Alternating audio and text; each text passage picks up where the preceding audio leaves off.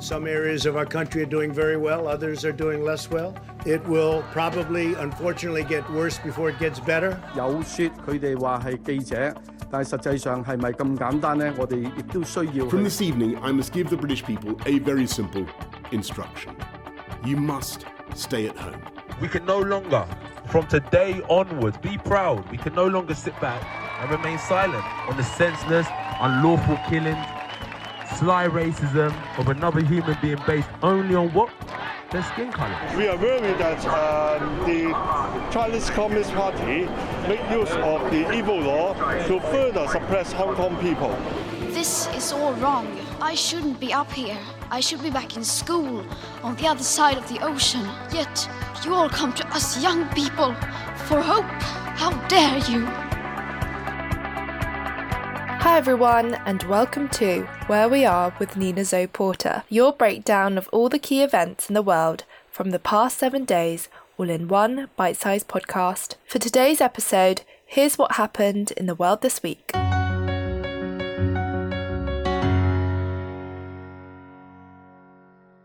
And Lauren, this is the, the, the second time since January 6th uh, that the Speaker of the House has asked uh, for the flags at the Capitol to be placed at half staff, to be lowered to half staff, to honor uh, a fallen Capitol police officer. An attack at the US Capitol in Washington, D.C. has left one police officer dead and another in hospital with injuries.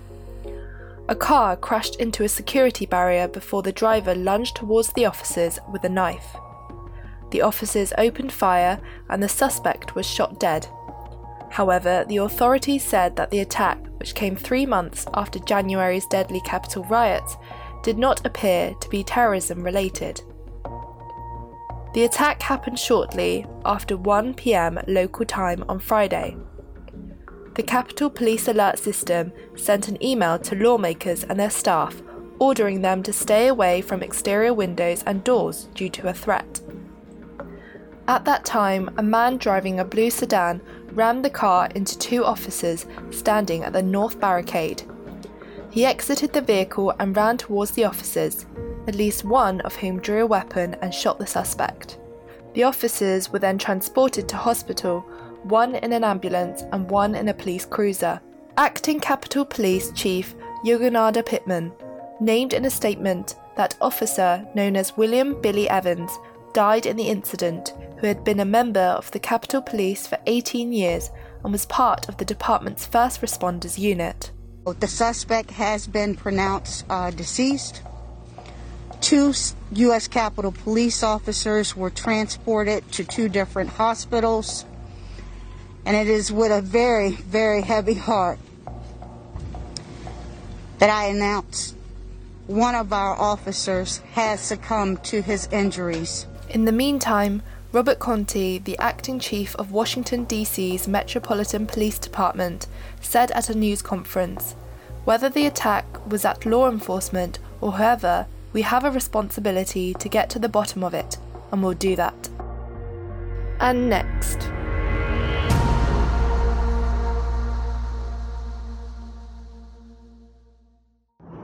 This today is not the trial of George Floyd. And I've heard people say that. This is the George Floyd trial. This is the George Floyd trial. George Floyd is not on trial.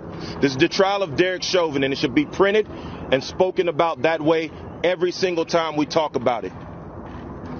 This trial is about America being America for all Americans, not just some of us, all Americans. This week, prosecutors have been laying out their case for the second and third degree murder and manslaughter of George Floyd by former police officer Derek Chauvin, who is accused of murdering George Floyd last year by kneeling on the 46 year old's neck for more than nine minutes as he lay face down in handcuffs. George Floyd was being detained after he was accused of using a counterfeit $20 bill at a shop. Chauvin has pleaded not guilty to the charges, with his defense team arguing that he was just doing what he was trained to do. A video of George Floyd's death is the cornerstone of the prosecution case, while the defense disputes the cause of his death, claiming drugs were involved. At the opening statement, Prosecutor Jerry Blackwell said Derek Chauvin had betrayed his badge and claimed he used excessive and unreasonable force. The top homicide investigator, Richard Zimmerman, said Chauvin used totally unnecessary force when arresting George Floyd. Pulling him down to the ground, face down, and putting your knee on the neck for that amount of uh, that amount of time is just um, uncalled for.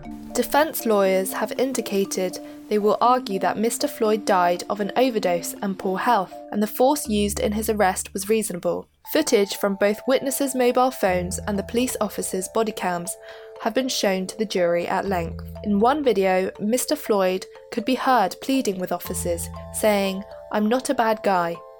In another, Mr. Chauvin is heard telling a bystander, We had to control this guy because he's a sizable guy.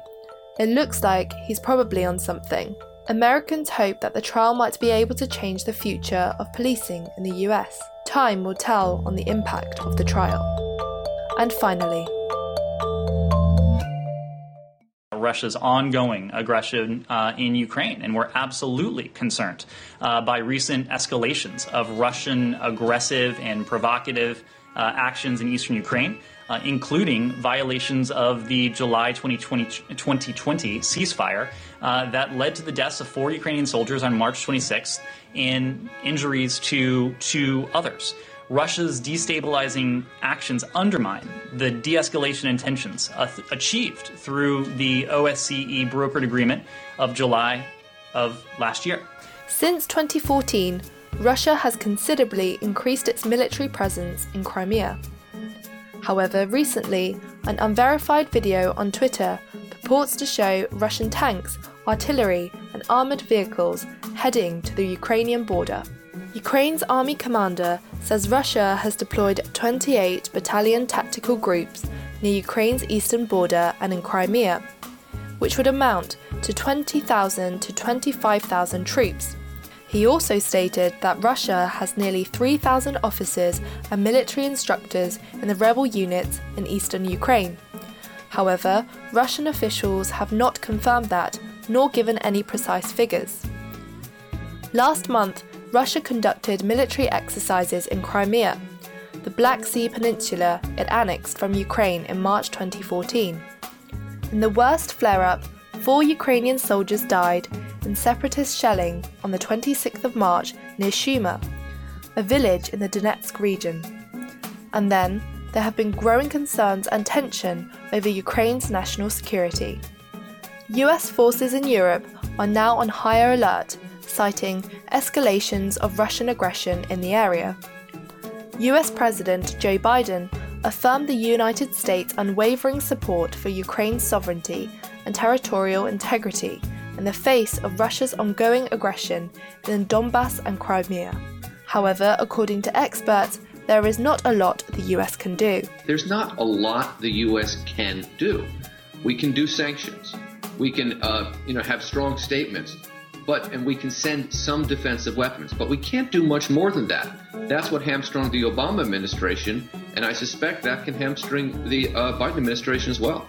A NATO official also told Reuters news agency that Russia was undermining efforts to reduce tensions in eastern Ukraine, and NATO ambassadors had met on Thursday to discuss the situation. So far, Russia has warned NATO against sending any troops to help Ukraine, amid reports of a large Russian military buildup on its borders. Kremlin spokesperson Dmitry Peskov said Russia would take additional measures if NATO were to make such a move. Ukraine's President Volodymyr Zelensky joined the criticism, saying military exercises and possible provocations along the border are traditional Russian games, and that Ukraine is not looking for any escalation.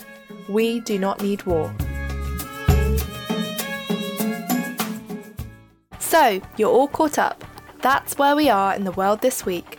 Be sure to listen next week to stay up to date on the latest news around the world. Search Where We Are with Nina Porter on all podcast platforms and subscribe today to get new episodes first.